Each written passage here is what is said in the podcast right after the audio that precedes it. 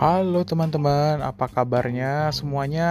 Gua harapkan semuanya baik-baik aja. Kita berdoa sama-sama. Semoga kita semua selalu dalam kondisi yang baik dan sehat walafiat. Amin. Untuk podcast kali ini, oke okay, gue akan ngebahas sesuatu yang unik. Tapi sebelumnya gue terima kasih buat teman-teman yang sudah dengerin podcast gue sebelumnya. Terima kasih banget karena podcast ini ada buat kalian tentunya. Oke, untuk podcast kali ini gue akan ngebahas sesuatu yang request sebenarnya. Dia request dari teman gue, Mbak Vero, yang dia mau dengerin pengalaman uh, soal toilet. Jadi semua yang berhubungan dengan toilet. Nah, gue akan mendiskusikannya ini dan membahasnya mungkin ya satu demi satu.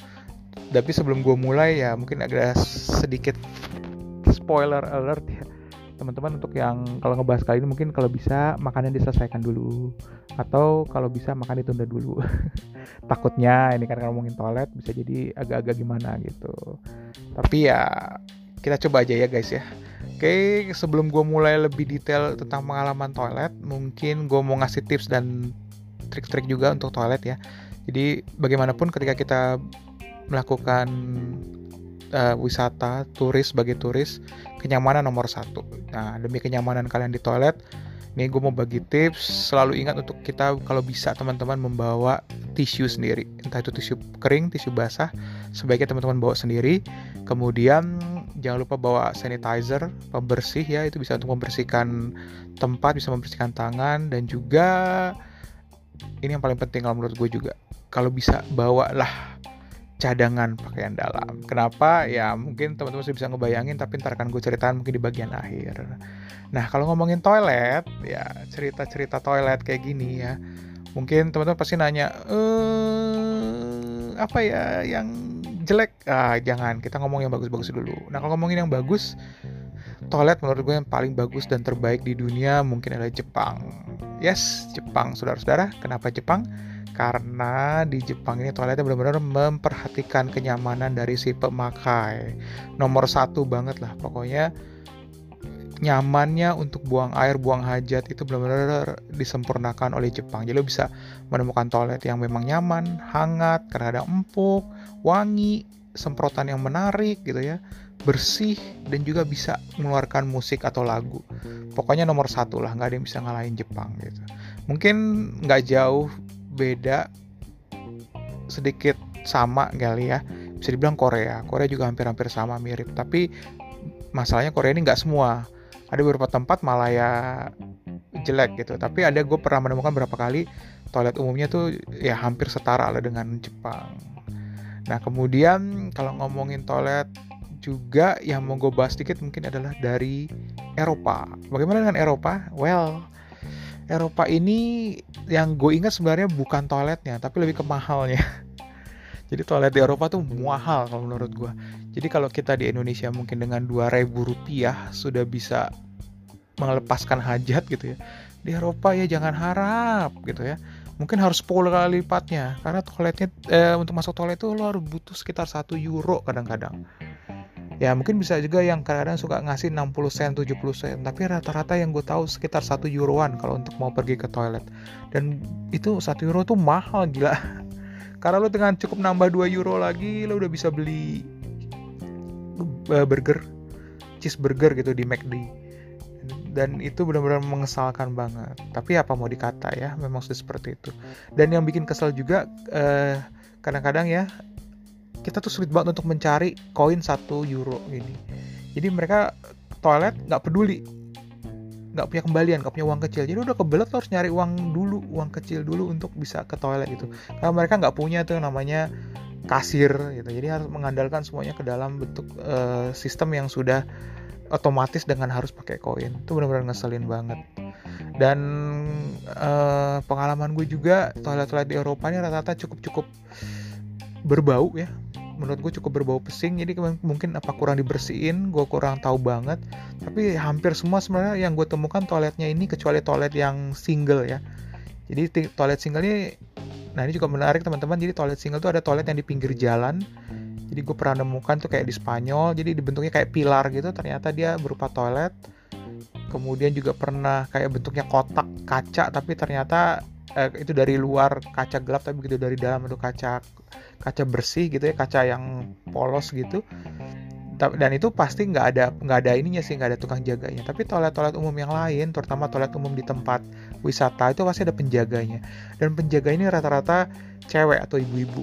Jadi ya buat yang cowok-cowok kadang-kadang ya jangan aneh kalau lo lagi buang air kecil tiba-tiba nanti ada ibu yang masuk dengan santainya uh, lo lagi pipis di urinoir gitu terus tiba-tiba dia dengan santainya ngepel-ngepel aja gitu yes dan jadi ya urinoirnya pun kadang urinoir yang terbuka gitu ya bukan yang agak private. Jadi ya ya gimana ya memang kondisinya seperti itu gitu. Nah ngomong-ngomong soal urinoir urinoir di Eropa ini gue menemukan beberapa urinoir yang cukup unik gitu. Ya uniknya gimana? Ya selain bentuknya yang suka kadang-kadang aneh-aneh nyeleneh yang gue temukan berapa kali itu adalah dua kali gue temukan tahu nggak apa teman-teman? Jadi urinoir itu diisi oleh sesuatu. Jadi kalau mungkin teman-teman sering lihat kalau di Indonesia uh, suka ditaruh es batu ya. Nah gue nemuin di Eropa ini jadi sekali itu gue temukan di Praha di Ceko itu ditaruh potongan jeruk. Jadi jeruk orange jeruk uh, kayak mandarin orange gitu dipotong-potong tipis-tipis itu ditumpukin di dalam uh, di dalam urinoir itu. Terus sekali lagi juga gue menemukan di Krakow di Krakow Poland itu strawberry dipotong kecil-kecil kemudian dimasukin ke dalam urinoir jadi mungkin ini adalah pengharum alami buat mereka. Tapi gue ngeliatnya aduh sayang banget ya ini buah yang begitu enak ini buah yang bisa kita makan dan mahal di sana cuma dijadiin untuk pewangi urinoir gitu. Dan ngomongin soal urinoir juga gue ya seperti gue udah sebutin sebelumnya urinoir di Eropa ini kadang-kadang suka melupakan privacy gitu. Jadi kalau di kita mungkin tuh cuma jadi tempat buat kayak ambil wudhu ya yang terbuka gitu. Nah di sana mereka itu bisa jadi tempat urinoir untuk orang pipis. Jadi memang ya gitu deh. Nggak ada privasinya gitu. Jadi ya bisa ngintip-ngintipan gitu satu sisi. Terus yang kedua ya paling malas sih kalau itu tadi ada ibu-ibu yang untuk ngepel tiba-tiba dia main masuk aja dan tanpa ngeliat ya cuek aja gitu. Dan kita yang eh risih sendiri gitu. Untuk menemukan hal seperti itu. Nah itu mungkin sedikit cerita gue untuk toilet di Eropa kemudian nah ini mungkin worst of the worstnya yaitu toilet yang jelek gitu. Nah toilet jelek ini mungkin gue bisa bilang gue bagi dua ya. Jadi toilet yang memang secara fasilitas atau struktur infrastrukturnya memang jelek ini banyak gue temukan kemarin ketika gue tahun lalu pergi ke Asia Tengah yaitu di Uzbekistan dan Kirgistan. Nah, Kazakhstan agak lebih bagus ya. Tapi di dua negara ini Uzbekistan dan Kirgistan ini memang benar-benar secara fasilitas tuh mereka kayak cuek banget. Jadi kayak sekedar ala kadarnya bisa dibilang gitu. Jadi di tempat toilet umum entah itu di tempat wisata ataupun di pompa bensin ya. Dan ini paling parah gue nemuin di tempat wisata. Jadi suatu tempat wisata itu toiletnya tuh hanya kayak ya mungkin septic tank yang terbuka. Jadi kayak digali kotak besar gitu kemudian ditaruh papan dong papan cuman papan dua untuk pijakan kaki. Dan itulah toiletnya. Jadi lo akan bisa ngelihat segala macam kotoran yang ada di bawahnya. Dan ya kalau lo nggak hati-hati lo akan nyemplung. Asli nyemplung ke dalam you know septic tank gitu. Wow itu yang benar-benar luar biasa. Yang gue tadinya mau buang air gue jadi ngeri gitu ya. Maksud gue ini adventure sih gitu tapi ya nggak nggak pengen begini juga gitu. Soalnya kan ya kalau terjadi hal yang tidak diinginkan kan lu jadi mandi tokai gitu ya. Oh my god gitu. Itu gue menemukan memang aneh banget. Uzbekistan sedikit lebih baik dari Kyrgyzstan tapi juga sama gitu. Jadi kayaknya mereka tuh tidak kalau teman-teman tahu bahwa toilet itu pasti ada leher angsanya kan ya untuk supaya menghilang untuk menghindari bau yang keluar dari si septic tank ini. Nah gue menemukan mereka tuh sering banget nggak ada gitu. Jadi kayaknya lub, septic tank itu taruh di bawahnya si toilet itu. Jadi langsung lo lihat lubang dan lubang itu bakal lihat ke bawah itu ya itu septic tank itu gitu. Dan itu benar-benar ya worst lah menurut gue. Nah worst yang kedua itu adalah kelakuan orang-orangnya gitu. Jadi sebenarnya mungkin fasilitasnya bagus tapi orang-orangnya ya tidak bisa memanage itu dengan bagus. Dan ini gue temukan di mana teman-teman?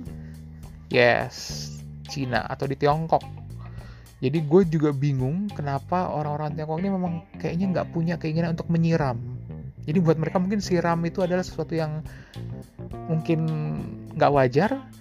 Jadi gue pernah menemukan emoji. Jadi kalau emoji teman-teman tahu emoji tokai itu ya itu yang benar-benar gue temukan di WC umum gitu. Dan itu bertumpuk-tumpuk. Oh my god. Dan itu makanya gue bilang dari tadi kalau lagi makan mohon maaf mohon maaf mohon maaf. Memang itu yang terjadi dan itu yang gue lihat. Kemudian juga hal kebiasaan kedua yang gue perhatiin yang pernah gue temukan waktu gue di sana itu adalah kenapa mereka hobi banget buang air itu tapi tidak menutup pintu gitu loh. Jadi dengan santainya gitu lo bisa ngelihat ya kalau misalnya lo begitu masuk toilet dan pintu masuk ke toilet itu sama dengan pintu masuk ke biliknya sejajar gitu ya lo akan menemukan bagian dengan asiknya ada yang lagi jongkok sambil buang air gitu sambil ngobrol dengan teman di sebelahnya yang juga tidak bu yang juga tidak menutup pintu. Wow luar biasa teman-teman. Nah itu memang worst mungkin gue worst of the worst itu adalah dari ya tiga negara tadi. Nah balik ke tips and tricks. Jadi ini pengalaman gue juga. Mungkin ada nanya Pit lo pernah nggak sih kebelet? Nah ini pengalaman gue bagaimana gue kebelet. Jadi kebelet gue yang paling paling parah itu terjadi waktu gue di Beograd Serbia. Nah jadi gue entah apa yang terjadi mungkin gue kayak salah makan kali ya. Memang makanannya kan mungkin agak-agak aneh. Itu kejadiannya pagi hari jadi gue jalan-jalan gue lagi jalan-jalan sudah selesai sarapan di hotel itu gue jalan-jalan. Nah gue lagi jalan-jalan ini entah kenapa tiba-tiba perut gue sakit banget. Nah gue berusaha masuk ke beberapa gue nyari WC umum gak ada.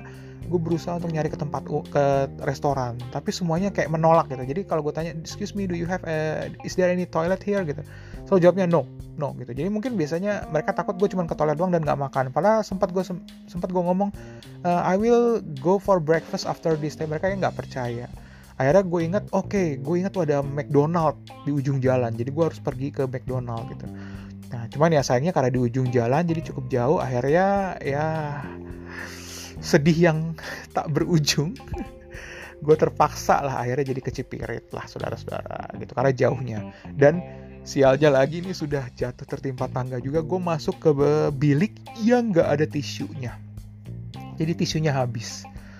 Dan untuk itu ah, gue akhirnya juga baru sadar bahwa gue bodoh banget juga lupa membawa tisu. Jadi ke tisu gue ketinggalan di di uh, di hotel jadi gue nggak bawa tisu entah itu tisu kering tisu basah nggak ada satupun yang gue bawa. Akhirnya yang menjadi korban adalah bandana atau buff. Jadi itu yang akhirnya menjadi korban gue untuk ya gitulah pengganti tisu.